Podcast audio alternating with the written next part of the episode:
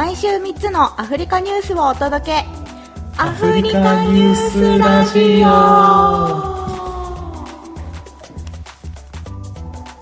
今週の今週の2つ目のニュースかぶった。はい。今週の2つ目のニュース、土曜日ですかね、今日は皆様。ははいそうです、い。いいっすね、土曜日。じゃあ、行きますか。もうあはいの久しぶりすぎて2つともぎこちないんよ いいですよ下手っつって。うんどうぞはい。アフリカのハブネットワークであるアフリラボは、アフリカのスタートアップをサポートするために必要なスキルとトレーニングをスタートアップエコシステムのイネイブラーに提供するため、アフリラボアカデミーを立ち上げたというニュースになります。アフリラボズ。アフリラボズ。英語がね。アフリラボズは、はいアフリカ52カ国にある340以上のイノベーションセンターを支援するネットワーク組織で、アフリカで急速に台頭するテクノロジーハブを中心にコミュニティを構築するという使命のもとに設立されました。アフリラボズアカデミーは、アフリラボズキャパシティビルディングプログラムの一部で、アフリカのハブマネージャーやスタッフ、起業家支援組織、その他のスタートアップ支援組織が、コミュニティ内で増加するスタートアップや、MSME を支援する能力やキャパシティの向上に必要なトレーニング、マネジメントスキルを習得できるようにデザインされています。このプラットフォームのコンテンツは、ストラスモア大学が共同で作成、認証し、起業家支援組織やハブのニーズを特定するために実施されたニーズ調査に基づいて開発されています。ニーズアセスメントの結果、起業家支援組織のスキルやビジネス開発、財政的な持続可能性のギャップに対応する包括的で調和の取れた起業家支援組織のカリキュラムフレームワークの必要性が確認されました。アフリラボズアカデミーはスキルと知識のギャップに対応するものですと、アフリラボズのプログラムディレクターであるナンコ・マデュ氏は述べています。アフリラボズアカデミーはアフリカの新興企業をサポートするために必要なスキルとトレーニングをスタートアップエコシステムのイネイブラーに提供するために設計され、アフリカのイノベーションハブやその他の関係者のためのナレッジリポジトリです。これを実現したチーム、パートナーコミュニティを誇りに思います。と、アフリラボズのエグゼクティブディレクターであるアンナ・エケレド氏は述べています。という、えー、なんですかね、スタートアップの支援プログラム。これ、うん記事中で言ってなかったけど、ストラスモア大学ってケニアの大学で OK かな？ストラスモアってケニアにもある。ケニアの大学、ケニアだけかな？ケニアにあります。ナイロビにストラスモア。優秀な。じゃあこれはケニアのスタートアップを支援するっていうことかな？ストラスね。モアユニバーシティ。うん。で、検索したら出てきた。本当だ。あ、やっぱケ Leading ニアだけなのか Private はいはいはい Non-Profit University in East Africa うんうんうんうん in East Africa ケニアにあるけど、東アフリカ全体対象ってこと？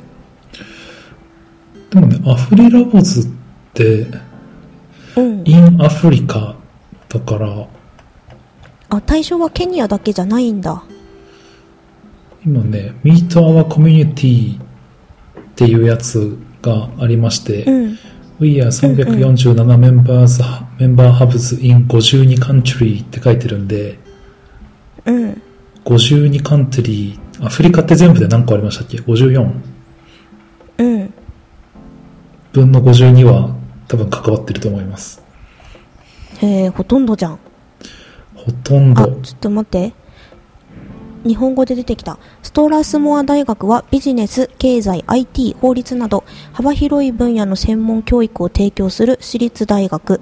1961年に設立され、めっちゃ古いじゃん。14カ国以上から5000人近くの学生が在籍している。あ、でもこの情報はですね、2015年の情報なんでだいぶ古いですね。えっ、と、うんうんうん。学内研究機関であるアットアイラボアフリカではアフリカ東アフリカの通信企業サファリコムの支援を受けてモバイルアプリ開発人材育成のための施設サファリコムアカデミーを2011年から運営している。ほー。あーなるほど。こういう新しいビジネス環境を提供していると思ったらいいのかなでも経済 IT 法律などもか。ね。あれかな？オンラインでやってるのかな？授業を。なんか、オンラインもありそうだし、普通にフィジカルのもありそうだけど、うんなんですかね、アフリラボ、アフリラボの紹介ニュースみたいになっちゃったけど。そうだね。ストラスモアストラスモア大学がちょっと気になりすぎて。大学でこんなの提供してるんだ。これ対象者は大学生じゃないということ？一般のビジネスやりたい人なのかな？全然ね、多分メンバーシップクライテリアのところに、うん。多分ケニアで、多分6ヶ月以上やってるうん会社、会社というかスタートアップというか会社、まあ会社なのかなうんうんであれば、えー、1年間500ドルで参加できますみたいな感じ。うーん be located in Africa, be registered as a legal entity. うん。だからもう、なるほどうんジャクソン氏も、アフリラボズに入れる。わおあここは大学としてノウハウを蓄積していくみたいなことなのかな？情報調査に使ったりとか、すげえ、アフすごいリラボズ、ね。こんなことしてるんだ。メンバーシップフォームのうん。申し込みが Google の Google フォームだった。ちょっとだけ不安になるけどね。ポップだね。はでもハードルが低くていいですハードルねが低くて。なんかケニアのスタートアップのこのエコシステム結構いっぱいいろいろあるよね。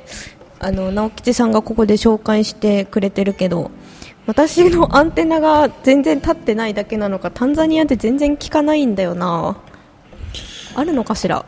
いやね、いやでもこれもなんか、じゃあ実際どんぐらい本当にこれがすごいやつなのかみたいなのは、それこそね、この前タンザニアに出張行った方とかに聞くのが一番わかりやすいと思うんですけれども。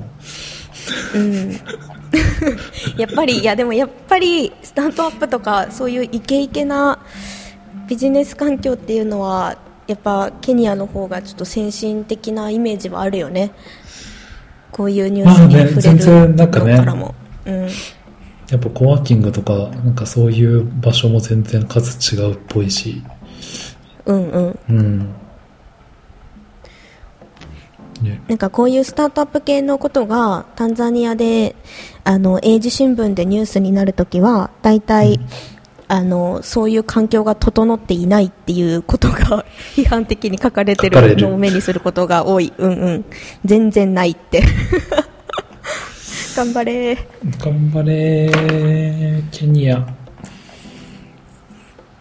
えー、これはどこにラボあるんだここに登録した人はあれですか年間でいくらか払ってなんかそのノウハウを共有していただけるのかな？メンター的な人がついてってこと？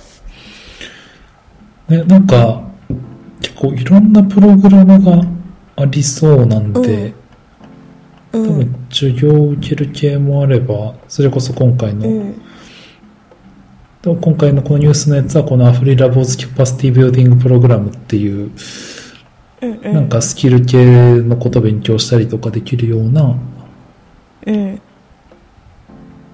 クラスというかプログラムもあったり、さっきのさ財政的な持続可能性のギャップに対応するほにゃほにゃってあったけどうん、あれかな？紹介してもらえるんですかね？エンジェル投資家もコンペとかあったりするのかなこの中で。いずれ。ね、この人につないであげるよみたいな、手厚いですね。あるのかな？わからん。ちょっと本当に手厚いのかどうかはわからんけど。わからんけども。あのさ、そういえば今日ここで、あのニュースとして取り上げようか迷ったのが1個あってさ、はいはい。あのケニアのスタートアップかな？なんだけどあの廃棄のプラスチックからコンクリートの2倍頑丈な建築材料を作っているっていう超エコフレンドリーな会社がナイロビにあってそれがあの日本語で記事になってるのをギガ人で見つけたんですよ。はいはいはい。知ってる？聞いたことある？えっとねこれ読み方合ってるかな？大文字で G 書いて G ジェンゲ？かグジェンゲって読むのかな？ジェンガっていうのがスワヒリ語で、えっと、建築するとか積み立てるみたいな意味なんだけど多分そこから来てるのかな。あそうそれそれそれです。プラスチックから作ってるんだこれレンガ？レンガ？そうそう建築資材になるんだとよこれが。すごくない？しかもこれやってるのが女性が CEO みたいで、えっと、ンザンビ・マテーさんなんだってすごいなと思って。へあの国国連環境計画からも、はいはいはい。あの評価されていて2020年にはヤングチャンピオン・オブ・ジ・アース賞っていうのを受賞しているらしいですよ。ーそう。えーこのプラスチックプラスチックのレンガってうん。熱に強いのかな？どうなんだろう。溶けんのかな？強いんじゃない？なんで？なんで？いや手作りでサウナ作れないかなって最近ちょっと思ってて、あーなるほどそねのいけんじゃない？知らんけど。なんかね木じゃなくてもレンガでサウナ作れる説を日本にいる時になんかバレルサウナ自分で手作りしてたお兄ちゃんに出会って教えてもらって。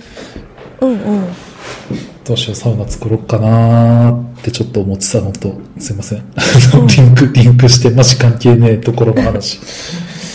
へえちょっとね耐熱性があるかどうかはここの私が見てる記事には書かれてないんだけどあの、うん。生産工程がねビデオになっていてあの細かく砕いたプラスチックをその大きな機械に投入して高温の状態で砂と混ぜ合わ混ぜ合わせた後に、えー、とそれを成形するんだと上からプレッシャーかけて。うんうんうん。だから,、まあ、なんか作り方はレンガと一緒だよね。うーん。ほぼでなんかあのどれぐらい強いかっていうのであの地面に投げつけてるシーンもあるんだけどさおりゃーって。コンクリートより強いから、はいはいはい。あの上からこう人間がバーンってやってもあの壊れないよっていうのが動画になってるよ。ね、そう今再生ボタン押そうかなと思ったけどこれ再生ボタン押したら多分音入り込むなと思ってグッとこらえた、あのご配慮ありがとうございます。問い合わせてみたらなんかあのここ3種類のブロック生産してるって書いてる。うんうんうん。あのライトとミディアムとヘビーとあってライトがライトですらコンクリートの2倍の強度だからヘビーだったらもっといいんじゃないですか、うん。うんうんサウナ作るんやいいな。いやちょっとねナイロビにあとどれぐらいいるか問題とかもいろいろあるんでもう数年いるんだったらこっちの今住んでる家とかに作っちゃうのもありだな。家かすごいな規模が。と思いつつ。まあねでもちょっとサウナ作れるようになっとくと、今後どの国行ってもその国でサウナ作れるから、ああまあ。だいぶ話それるんだけどさサウナがそもそもあのヒノキとか木材でできてるのが多いのはあれは保温のためなの？あれ何なんだろうね。木だよね日本ってそういえば。木だし多分ヨーロッパというか北欧とかも結構みんな木だようね、ん。うん北欧で行ったことないけどそうなんだ。